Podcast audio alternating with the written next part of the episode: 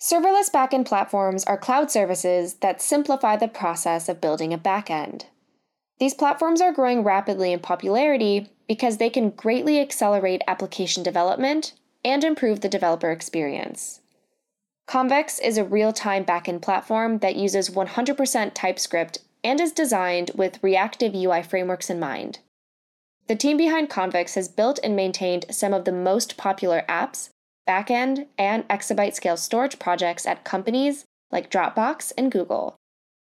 James Cowling is the co founder and CTO at Convex, and he joins us to discuss how Convex offers a simpler, full stack developer experience.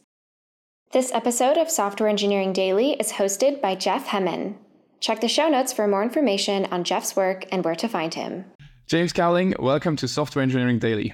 Thank you, Jeff. It's really nice to be here again. So, you are the co founder and CTO of uh, Convex. Uh, Convex, uh, can you talk a little about what it is? I wrote down in my notes it's primarily, according to my own assessment, is pr- primarily in the business of developer experiences, is how I read it. Um, is that fair to say? Yeah, that is, that is fair. It's actually I like that you said it's, to, it's a developer experience platform and not a database because it is a database. A, we built a database, but Convex is designed as a as a labor saving initiative ultimately. And our long term vision, which you won't see written on our website right now, is you know to make mostly back end infrastructure a thing of the past and and and get us to a future where the vast, vast, vast majority of engineers are building applications, are building building products that people use. Uh, so, what is Convex? Convex is a is a is a platform as a service. You might think of it a little bit similar to, say, something like Firebase, uh, but it's a platform that that you know has a database that handles execution and and and you can use it to build applications. Um, primarily, right now, web applications and mobile applications. Uh, and we can talk in a lot more detail about Convex as needed but really is designed as a, a platform where you can get started very, very quickly and build productive applications very fast. Um, you know, in productive full stack applications, but then it's something that's designed so that it will scale with the developer and with the team. So it's not something that you start using and and, and grow, you know, you prototype an app and then grow out of and have to have to hire a backend team. It's it's designed really so that you can use Convex for the, the full life cycle of your company. Okay. And so how does it? I'm to say how does it manifest when I get started with Convex? I suppose there isn't a big Convex IDE I download. Is it? Um, I, I know it runs off TypeScript and or JavaScript. So is it basically a bunch of libraries and, and you compile it and it does the how does the what, what does it look like when I get started? Yeah. Yeah, specifically, what does it look like? All right. We have a website, convex.dev, right? And we have a dashboard, dashboard.convex.dev, where you can go and see your data, etc. The main interaction you'll have with Convex is through our development libraries, right? There's a CLI tool to create a project. And then um, Convex currently is a, is, is, a really great fit for React developers. So people who are building React applications and you pull in the, the Convex library and you code against those. Specifically, how you interact with Convex is we like to think of a database or as a as, as a backend not as something where you send queries to or exchange you know rows with, but uh, but a platform where you actually run programs. And so if you want to say write a query, let's pick the you know, the classic kind of chat application, or let's say a to do application, and you want to write a query that says, "Give me all my you know, my un, undone, unread um, to dos." You write that program in JavaScript or TypeScript very naturally, like you would write any code, that runs on Convex's servers on the database, fetches the results for you. But very importantly, we actually run that code in a, in a V8 isolate. So we actually know what that code is doing. And as a result, you can subscribe to the results of that query. So if anything changes, for example, if someone marks one of those tasks as done, we'll automatically send those results to you over a WebSocket. Okay? Because we know if um, those inputs to that, that query function have changed, we can automatically cache this data for you at the edge. And so the idea with Convex is there's a set of design principles that are, that are designed such that you don't have to think or peer through the abstraction boundary of the backend. So your interface with Convex is writing functions that run on data and then execute them, subscribing to them. Now, the platform has storage, it has has search, it has all the things you would expect out of it out of infrastructure. But it's really designed so that you don't think of this as a bag of tools, but as one problem that one platform that makes your problems go away, ideally. So the way I visualized it when I had my cursory look was that basically you almost write your code as a as a developer. And based off of that code it kind of infers the data model and does all the backend stuff from infrastructure to schemas to everything so that you just basically write your query and it figures out what the data would have to look like is that vaguely on the money absolutely that is certainly part of the platform, right? We have this kind of catchphrase inside the company where we say, yeah, day one ease, year two power, right? This is the experience we want a developer to have. So, you know, the team, most of the team here has run very, very large infrastructure before, knows how to build databases, knows how to build storage systems, has run run backend teams, um, but doesn't want to go to product developers and say, use Convex, you'll be happy about this in a couple of years. When I go to developers and say, use Convex, you'll get your product shipped 10 times faster than you would otherwise.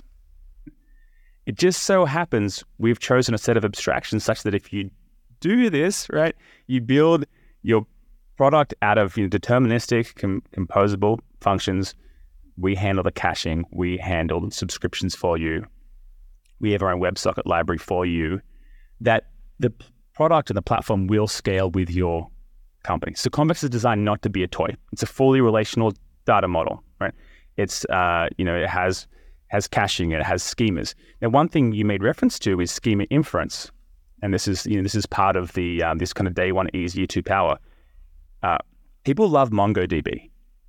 Well, you know, few you know, five years ago, ten years ago, people really loved MongoDB. And partly why they really loved it is you could just take your JSON and dump it in this thing and it would go away. And there'd be database people. Mongo actually has improved tremendously in terms of their kind of correctness story. But there was database people at the time who would who would be very critical of Mongo and like it's not a proper database. It doesn't you know do this and that. Um, but it solved the needs of the developers. They like just give me something to throw some JSON in and then let me have it back. Right? So Convex allows you to do this. You can write your application. You don't have to define a schema. You can just dump your data into Convex. Uh, we actually have in the background a schema inference algorithm that figures out the minimum schema that represents the type of your data in the system. That is done very efficiently. It's actually a very cool algorithm. We'll have to open source sometime. So when it comes time to define a schema, when you say, hey, I actually want type safety right now, I want to validate the inputs to my function. I want to make sure that only a certain type of data is in my system. You can just, you know, it's almost, we're not exactly one click, but you can just go copy the schema off the dashboard and, and use it. And you can obviously define your own schema as well. So these are kind of the, this is kind of this, this tension we're threading, but uh, you know, it doesn't feel like a tension. It's working quite well, right? But you can get started incrementally. You can start building and you can have a very good developer experience. I think, you know, if you're a, a React developer, you should go try it out. I think you'll really like it on day one. But I don't think this is a platform you're going to outgrow or find that it's encourage you to make bad choices. And there are, you know, this is this tension between a front end and back end. You know, if you just try to solve problems purely on the front end side, you can make life very easy for developers. But maybe you're encouraging people to make some bad choices, maybe to take some shortcuts, maybe write some things that don't scale. And if you solve things purely on the back end side, you're going to build this, you know, grandiose, wonderful infrastructure that no one can use. And so Convex's um, kind of desire as a company is to unify these both, right? It's basically infrastructure built for front end people. Yeah, no, absolutely. To your last point, um, what this reminds me of is, is a, a, little one panel cartoon that I've seen where employees walk out of a failed startup, you know, carrying the kind of leftover laptops and stuff and they said, uh, "We it's like one engineer saying to the other, we added absolutely no business value, but our schema was pristine and our infrastructure so robust." Yeah, and uh, in many respects, Convex is almost like my apology to the world for a lifetime of being an infrastructure person and leading infrastructure teams. And I say this with love to all my to my infra homies out there, right? But we only exist in service of the product, right? Like, just don't get this the wrong way, other way around. Like, nothing matters unless someone's building a product on top of it that affects a human being. And in companies, you talk about top line and bottom line. Top line is how you increase profitability. How do you get new customers? And bottom line is how do you minimize your costs? Infra usually is a is a bottom line um, optimization strategy. How do you keep the company running? How do you save money? And product application normally is how is a top line maximization strategy. How do you get more customers, right? And if if there's you know infra um, teams, backend teams always have to make sure the company will continue running, will scale, all that kind of stuff. But they live in service of the product. Right? And I think sometimes we get this the wrong way around, right? We don't realize that you know companies exist to solve a problem. And my dream, as I'd mentioned, is you know is with platforms like Convex to get us to the point where the vast, vast majority of people are just going and building products for humans to use. Um, and they're having a good time doing it, and it works and it scales, which I don't think um, this, you know, Convex is amazing, wonderful, and the answer to the world's problems. But I don't think outside of this we're really at that future yet, because even with with, with infrastructure as a service, AWS is amazing It's still a bunch of tools you need an infrastructure team to put together to actually solve a problem. And you know, the the the the, the interaction surface with the application needs to be all the way at at the at the application surface, at the libraries people are using to build their application.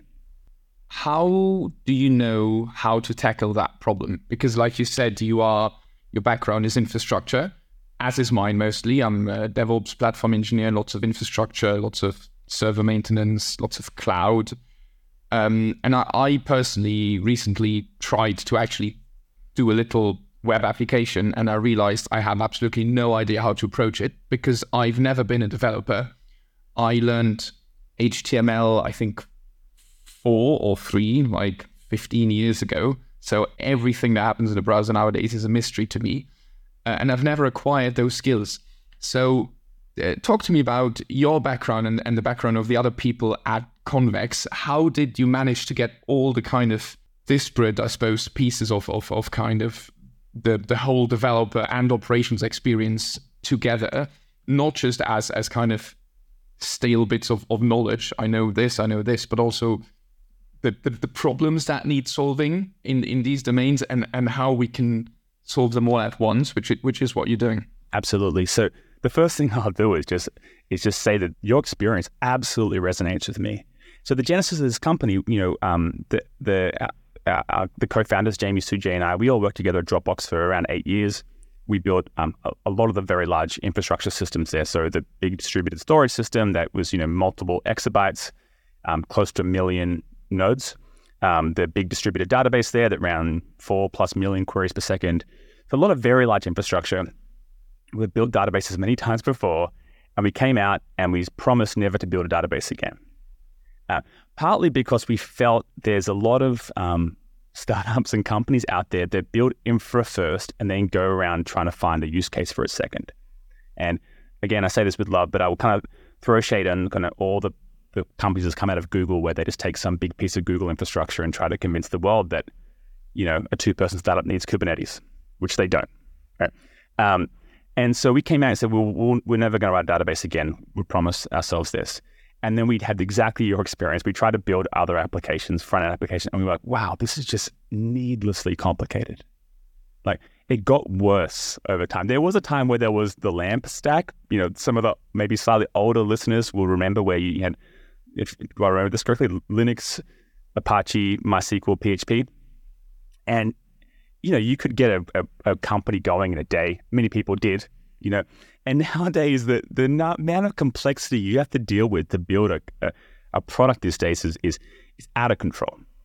And we realize that that the reason for this is that the infrastructure that exists on the market reflects the shape of the underlying technical solutions, not the shape of the problems people are facing.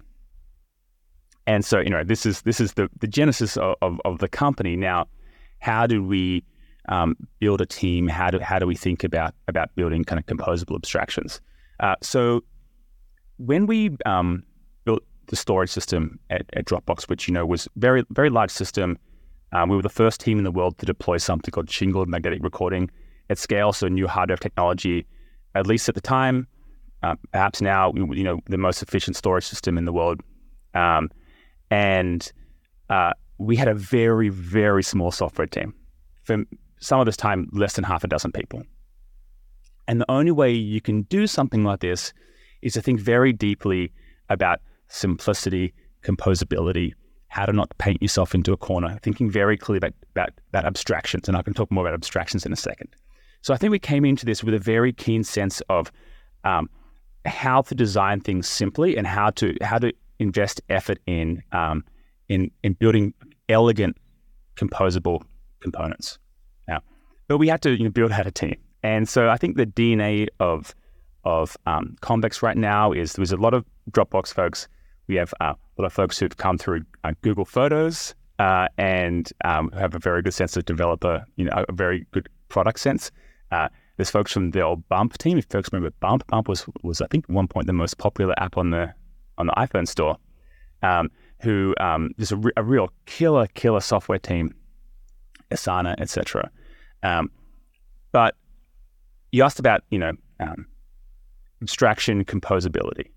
Uh, I think the the the the, the core influence uh, in, in, in, central to, to Convex is programming language design of all things. Uh, Jamie and Sujay, my co-founders, are big programming language nerds.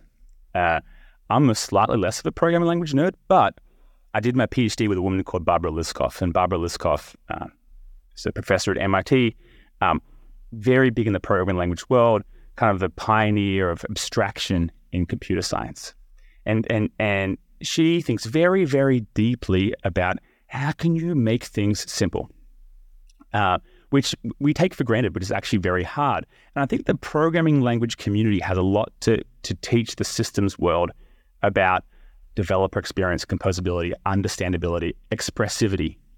Not just thinking of the world in terms of queues and databases, but thinking of the world and how do you express things in simple ways.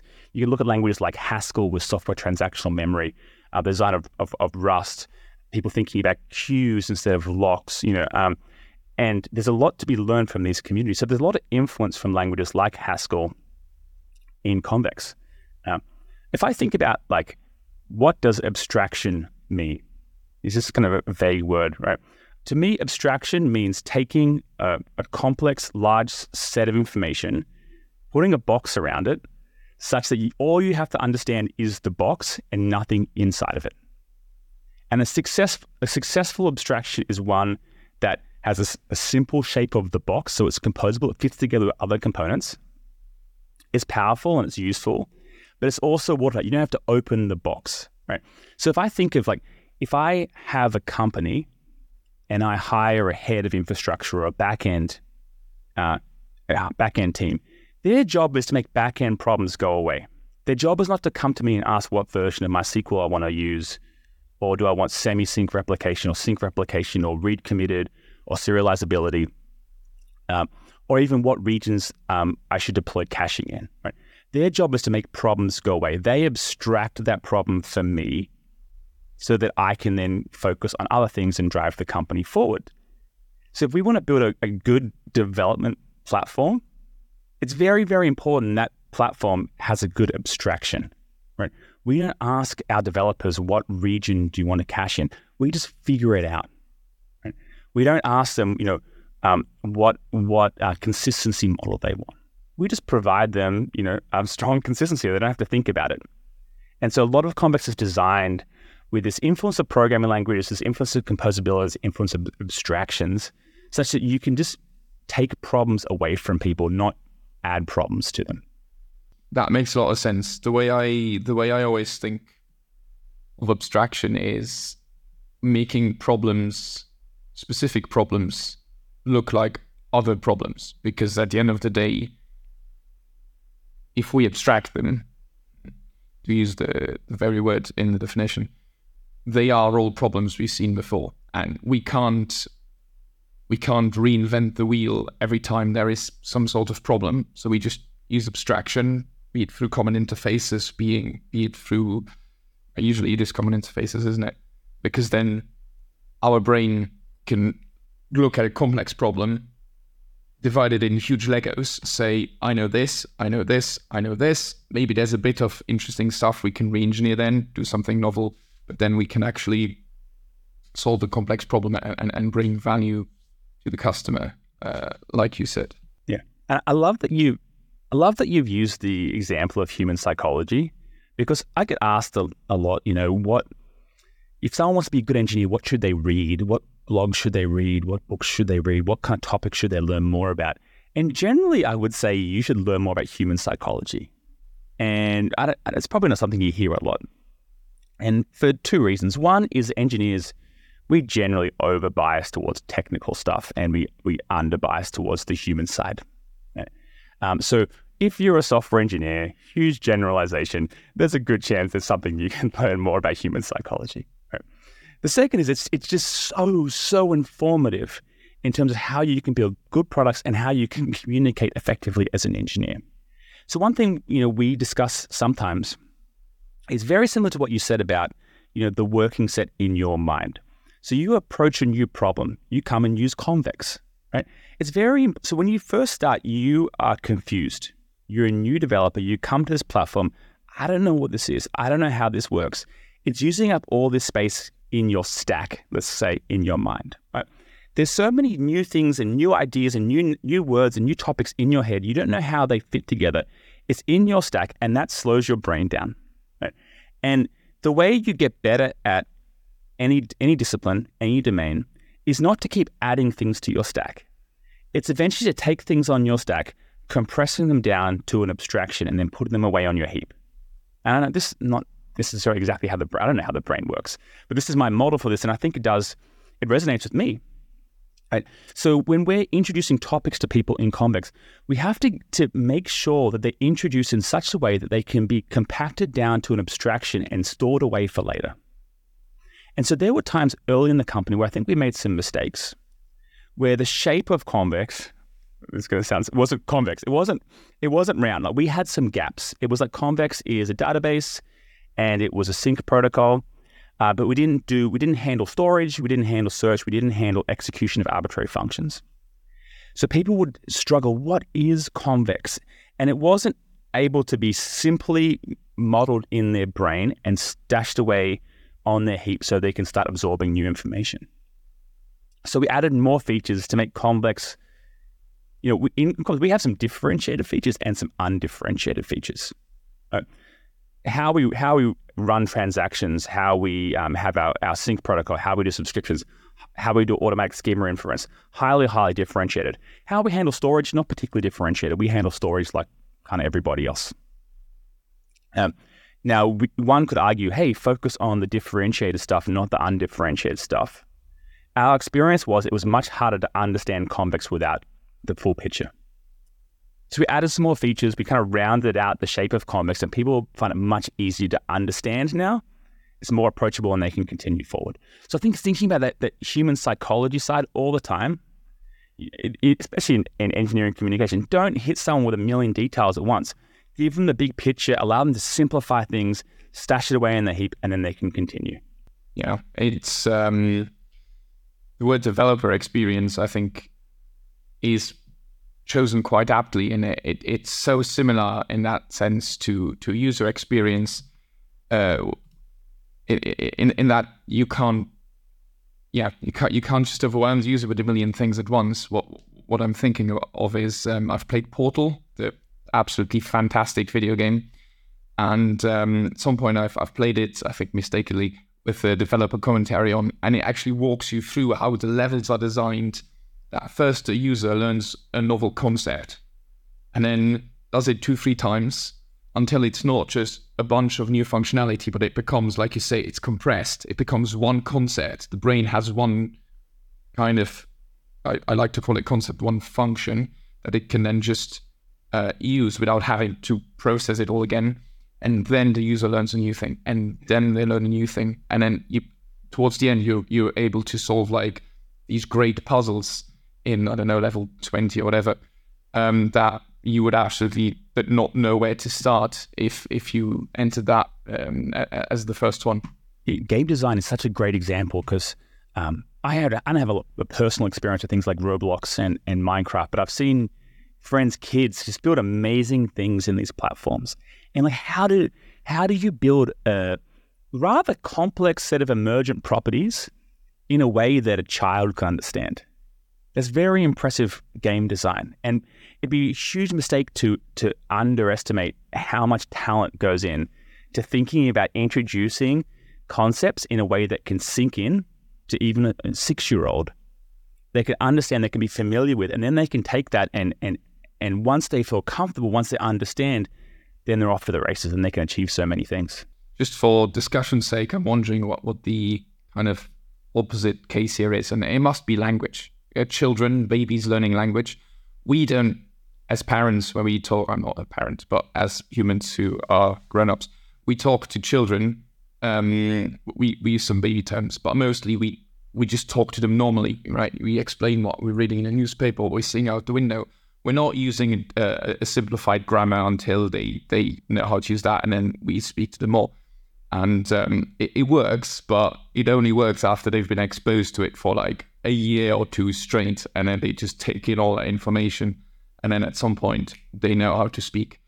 Um, but I think that's quite an exceptional uh, exception. It's exceptional because you have to learn language to function mostly in society. But I mean, I think the quality of an abstraction relates even to how we interact with a domain. So I'm thinking right now about um, avoiding politics, but you know, tax code and regulations, and um, you know, a lot of things in in the legal domain that have so many exceptions, so many corner cases. It's quite hard to understand the clear guiding principle behind, you know, why various tax exemptions exist. And so most people kind of throw up their hands and they have no idea how it works. And they say, well, I'll never understand it. And I'll just go through the motions and I'll click some buttons in TurboTax or whatever. So there's, and, and there's people who, you know, look, for example, at an engine and just see a million pipes and, and boxes and they just, their brain switches off and they have no relationship with the object. I personally love mechanics and, and because over time I have develop a sense for the abstractions in an engine and I can look at it at a car engine and see what the components do, what they mean, and I find that unintimidating. But how someone interacts with an with an object, with a with a with a domain, comes down a lot to whether they understand it, uh, not just whether they can kind of recognize a bunch of disparate components. I have an example about um, abstraction of convex and how it simplified things, as opposed to adding. If this is a good time to bring it in. I think a podcast about convex is a very good time to bring it in. Excellent. All right, here we go. So I, I have an example of uh, um, at least a, a, positive example of where where abstraction has, has helped in the design of convex. Um, and this is an example that that makes me look good as a software engineer. There's not that many of them these days, so so humor me with it. Uh, so convex is a database, and we run functions on behalf of the user. And the code, this, the source code for those functions are stored in the database. And we have automatic caching, etc. Now, when we first built the product, there was no automatic caching. So my job was to add caching to Convex. And consistent caching is a very hard job. Some people say consistent caching is one of the hardest problems in computer science, getting this, getting this correct. Um, and it's hard for, for a variety of reasons. Um, and I'll give you an example of why it could be hard. So you run a function on Convex, and then you want to cache the result of that function. Now, there's a whole lot of conditionals that affect whether that function is, uh, whether that cache result is correct at a given point in time. So Convex is an optimistic concurrency control database where everything's serialized.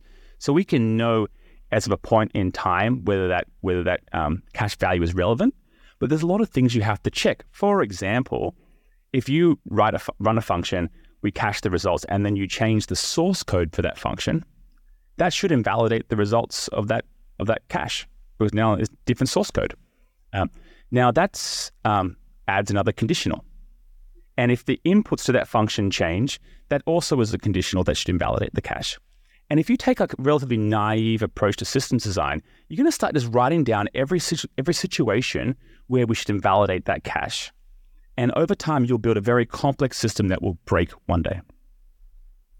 Now, how caching works in Convex, we have a subscription mechanism. So when we run any transaction in Convex, we track all the data that that transaction has read. So we call it a read set. We know all the ranges of data that have been read. Quickly define what you mean by transaction in this context. A transaction is a function that runs on a database and it runs transactionally. So it will commit all or nothing, um, and it will be serialized. Um, so when that transaction runs, it reads some data from the database, and we record in an efficient kind of compact structure all the data that has been read, all the ranges that have been read. Now we know that that result will stay exactly the same unless anything that was read has been changed.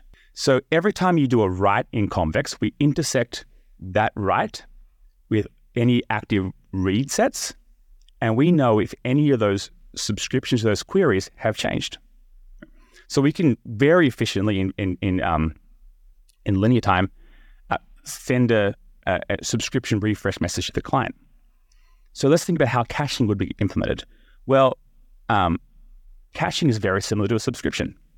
It's, you know, I, I have some data that's stored server side or, or, or on the edge that subscribes to the result of that query. And you might say, well, wait a second, what if the source code changes? I'll have to go manually invalidate that query.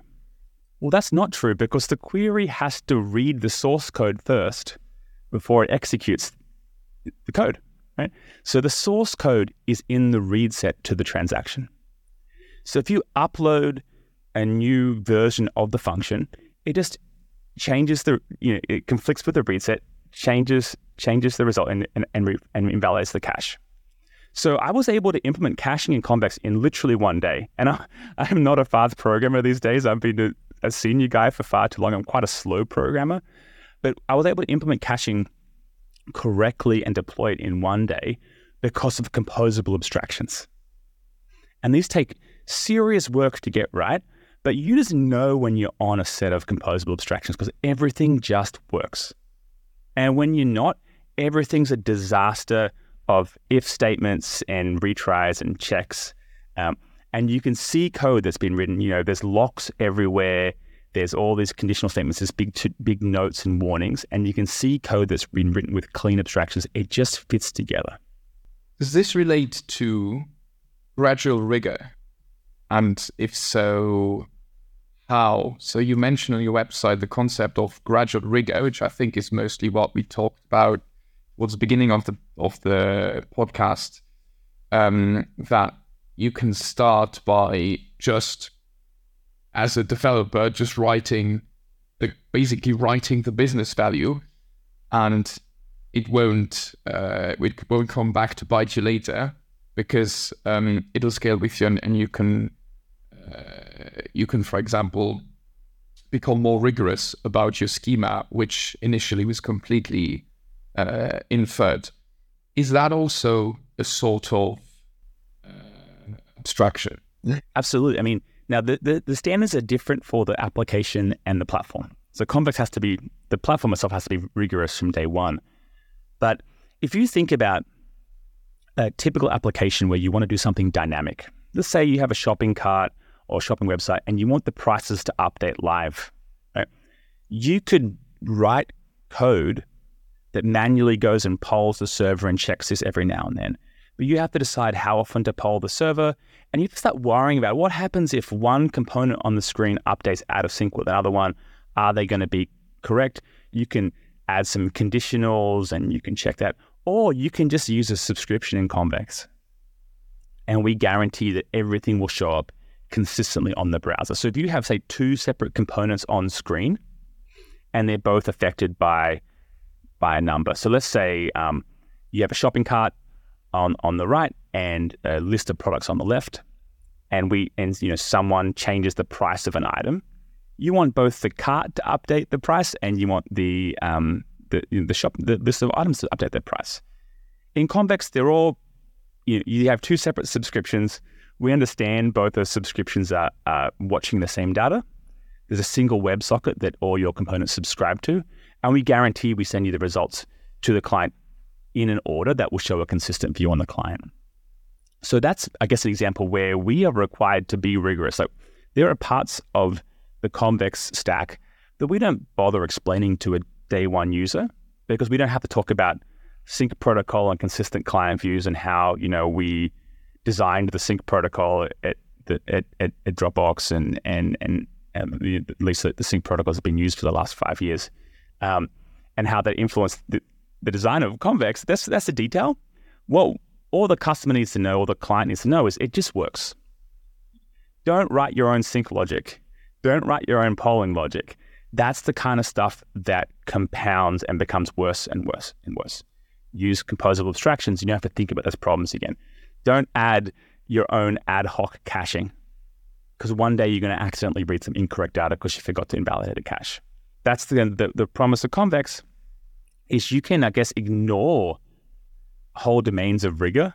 You don't have to worry about, you know, the composability of some of these infrastructure components because it's handled for you. If slash when, um, it will become a concern. Uh, obviously, as you've uh, stated before, Com- Convex is the solution to all of the world's problems. But since we are uh, serious engineers, though, we must acknowledge that there will always be cases where it's not the right solution, something extremely um, specific, fringe. Um, I assume, you can correct my assumption, since it's still effectively programming that you're doing, you can override anything you want, you can make anything modular that you want. And if you really need um, for part of your data to have a different uh, way to store data or a different consistency model, you could program it yourself if there is really no other way. Absolutely. I mean, it's it's it's it's it's it's software. You can use it where you want to use it. Um, but you know, this you know this is a podcast where we're discussing convex, but uh, I'd love to be kind of generally interesting to the audience, right? And we can think about like philosophies for designing systems. How do you design systems that may become complex over time? And let's assume that Convex doesn't exist because, you know, it's, everything gets boring when you have the greatest platform that solves all the world's problems, obviously. but um, I've I've been part of building some very large systems before, you know, and, and systems that, you know, have budgets, I don't know, in the half billion dollars in terms of, of, of the kind of money have gone into kind of deploying these systems. And there's a great fallacy that that in hindsight, people think that the authors of these systems sat down and had this kind of genius, prescient understanding of every step that was required to get to the destination. And they just did it step by step and everything worked out, which is completely false, right? And then there's a second fallacy, and you may be able to get me to rant about rant against data driven decision making here. The second fallacy is you can sit down and run, run a bunch of experiments and switch off your brain and let the data make a decision for you. And the result is neither of these things. The result is that when you approach a new domain, you do not know how to solve that problem. You have to have a rough idea where you're heading.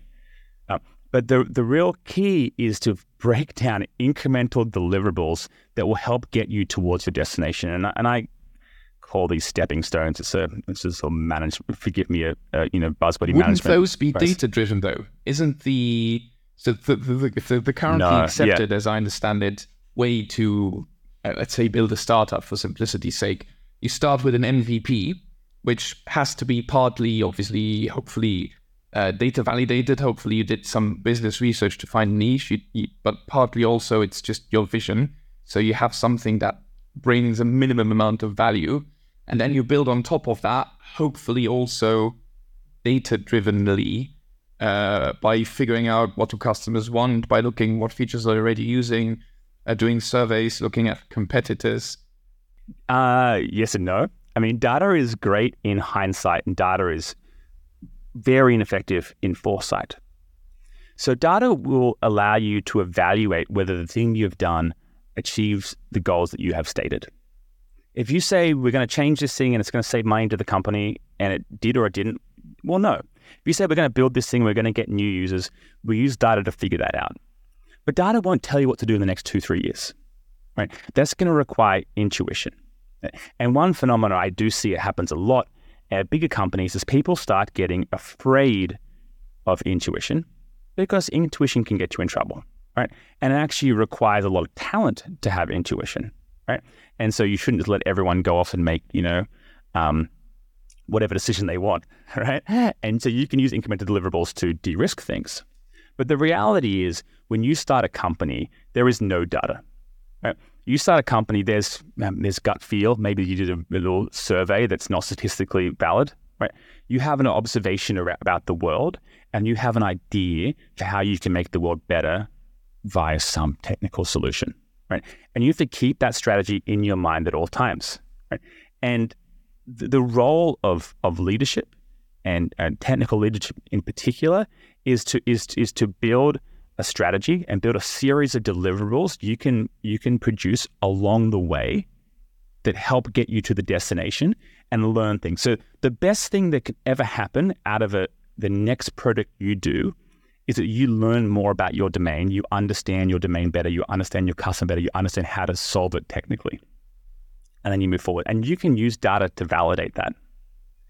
But sometimes as part of a startup, you just have to be in the dark for a little while. You've got to build things for a few steps and and you know survive on on on the strength of your conviction Right? Sometimes you have to intentionally go in the wrong direction, and you know, um, and, and see negative results because you know that that's going to turn things around and, and drive you forward. So there's always a role for data when you decide it's time to evaluate, and you should try as much as you can to to shorten these timescales. Build things very fast. Build things you can test against the market, against the customer, against the problem as quick as you can so it'd be a huge mistake to sit there and if you if you say want to build a a database for a company or a storage system or any product actually, it's a huge mistake to say, hey everyone, go away for two, three years, just let me do my thing and trust me it's going to come out perfect. Right? You have to figure out a way in three months or less to do something useful that you can validate. And but there is the, the value could be that you get it out in the market and people love it. Or the value can be that you figured out way better how to proceed from there. But I just have this little bit of like a, a pet peeve against blind adherence to data driven decision making because I think it just, it really um, devalues all the immeasurable things. I've had scenarios before where we've talked about, you know, hey, let's build a database, or let's mm, let's not. Actually, that's not the right question. You know, how do we solve the data needs for this company? And there's arguments. Well, what we should do is just try all six databases and then pick the one with the highest queries per second or the lowest latency. That's measurable. It's not a particularly nuanced framing, right? You know, do we trust the team? Is it written in the language that you know? Can we edit the source code?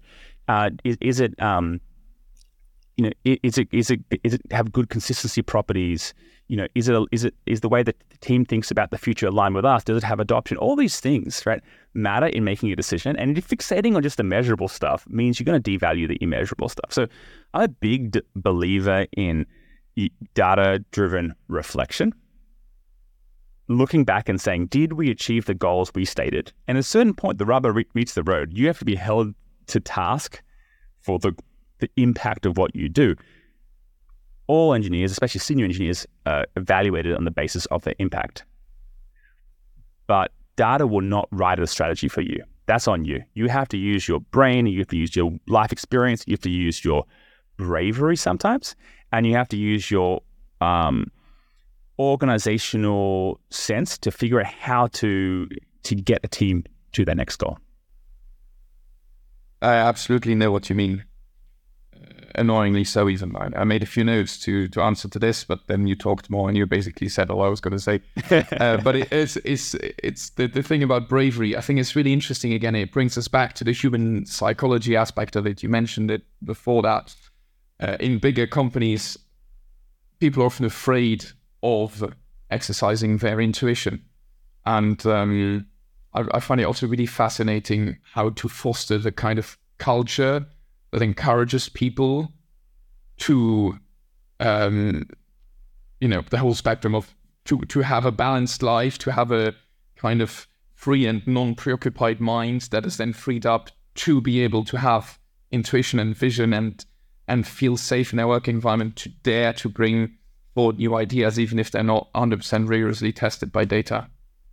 Yeah, and this is not an, an excuse for arrogance right? It's not an excuse for just going and, and do, making unbridled decisions, but it does mean you have to really just think about are you going through the motions or are you doing the thing that rationally makes sense, right? Now, you know, there's a, there's a, there's a, there's a saying the customer's always right. The customer's always right about the validity of the problems they experience. The customer is experiencing some pain. They're having an issue that is true. The customer probably doesn't know what solution they need. That's your job as the expert to figure out how to solve that problem. I guess that's the, Henry Ford thing. You know, um, I'm not sure if he really said this, but you know, if, if I asked the customer what they wanted, they would have said faster horses, right? So you have to have a, a, deep empathy for the customer. You have to spend a lot of time talking to customers. You have a lot of time doing market research, a lot of time introspecting on whether you're succeeding at your goals. But you can't forget that you are meant to be the expert. You're the one who's there to solve problems for somebody else. All right. So, James, I want to get started with convex. You know my background. I I like to say I'm conceptually a good programmer. I can write fantastic algorithms in my mind. If I have to bring them down on paper, I just very slow also. I try um, Advent of Code every year, and I've never gotten past day 13 just because at some point it just takes so long to implement what I have in my head. Um, what are my next steps? You've mentioned Angular. Now I'm an absolute crutch when it comes to anything browsery. I've I've recently bought a book, literally like days ago, uh, about JavaScript because um, I'm finally giving in to Atwood's law. You know Atwood's law? I don't know Atwood's law, but hopefully it says that JavaScript's taking over the world. It sadly does. Atwood's law ap- aptly and, and cor- correctly says any application that can be written in JavaScript will eventually be written in JavaScript. So I've decided to stop fighting it. Uh, I won't bore you with my my story of, of learning JavaScript when I was 15 that traumatized me for the next 15 years. Um, what are the prerequisites for me to get started with Convex. I actually have a, a, web application in mind. It's not complicated when I think about it, but I just don't know where to start. Do I learn JavaScript? Do I have to learn that to learn TypeScript? You mentioned Angular. Can I use other frameworks? React. React. But yes, you could use other frameworks. Yeah. Um, okay. First thing, given that I, I have a I have a decent sense of, of who you are as an engineer, right? Skip over JavaScript to TypeScript. JavaScript is going to drive you insane. There's a lot of things in JavaScript that, and in TypeScript too, that are pretty inelegant. The lack of runtime type safety. Um, you know, Convex has this concept of, of, of, input validators where we we, we validate at, at runtime that your that your types are what you say they are. Um, the fact that there's this is going to sound really dumb, but I hope that our listeners feel smart if they hear me say dumb things. And I realize now this wasn't found particularly founded, but I just intuitively assumed you had to know JavaScript in order to learn TypeScript because it's kind of an extension superset. Is it possible to just learn TypeScript? Yes, they're, they're very, very, very, very similar programming languages, right? TypeScript is JavaScript plus types to a large extent. So they're, they're approximately the same thing. But I would say, you know, it's very easy for a, um, a non-JS, non-web person to come into this world, um, let's say the web world, and be a little disparaging about it. You know, like, oh, um, why are there not type safety over here, or why is um, why are there no like obvious built-in integer types in JavaScript? You have to use big if you want to be integer. You know, um, number in JavaScript's a float, by the way.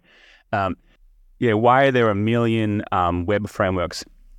And then you then you start realizing, no, wait, um, there's a lot to learn about this world and this community. Um, a lot of very sophisticated ideas. Um, so I would, you know, I would just start learning TypeScript, and I would start looking at something like React. React's a very, very interesting framework, right? Because React is a reactive web development framework, right? It's it, it's it's it, it'll appeal to people who understand functional programming. You, you write components and data dependencies, and those components refresh when that, those data dependencies change. Um, so there's quite a lot of very interesting ideas in the web world. People in the web world are very familiar with concurrent programming because there's async everywhere. Um, so there's a there's a there's a lot to um, to love about the web dev world. A lot of very sophisticated, very very smart people who have come up with some really interesting ideas in the space. Um, so if you if you're a let's say you're a, a non product developer who wants to get started with product development, I would I would go and and and um, you can pick up TypeScript as you go. It's not like a language like Rust, which you know I love Rust, but very hard to learn. Uh, you can just you can just get stuck into TypeScript. Uh, watch out for your double equals versus triple equals, which is a bit of a gotcha object identity versus you know equivalence. Um, and um, and then I would I would take a look at React, which is a really cool framework, and then I would try the convex tutorial. You will have a a chat app or a to do app or or some kind of you know shopping cart or something like that done in a day. Um, and then uh, you you may you may you may uh, repent for your lifetime of infrastructure work and, and and decide that you want to build some products that people will use. It's tremendously gratifying. We have a, obviously at Convex a, a cross section of engineers who work here, and there's people who have spent their life building applications. There's people who've spent their life building databases, and it's always fun just seeing how we have a build on Convex day pretty frequently, where we just take a day that everyone here builds products on Convex. And everyone loves those days. They get so excited, like, wow, I built this really cool thing really fast. I think that's that's great. It's a great sign for um, obviously for Convex, but f- for the software development community, having people be excited about building cool applications that they wouldn't have otherwise built. Especially if, if, if there's folks who say stuff like, oh, well, I would never have thought of building an app for my bookstore, my, my book club or, or you know, whatever it is. But now I I I I don't find this world intimidating. Um, I'm just going to go build something. That that's that that's awesome from my perspective. It kind of sounds as easy as they always make it out to be in uh, in the in the Hollywood movies and the TV series. Remind me, where do I have to go to get started with Convex? Convex.dev, C O N V E X dot D E V. James, thank you very much for coming on the show. Thank you, Jeff.